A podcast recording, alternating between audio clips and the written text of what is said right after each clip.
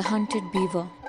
The tail of the beaver was once thought to be of use in medicine, and the animal was often hunted on that account.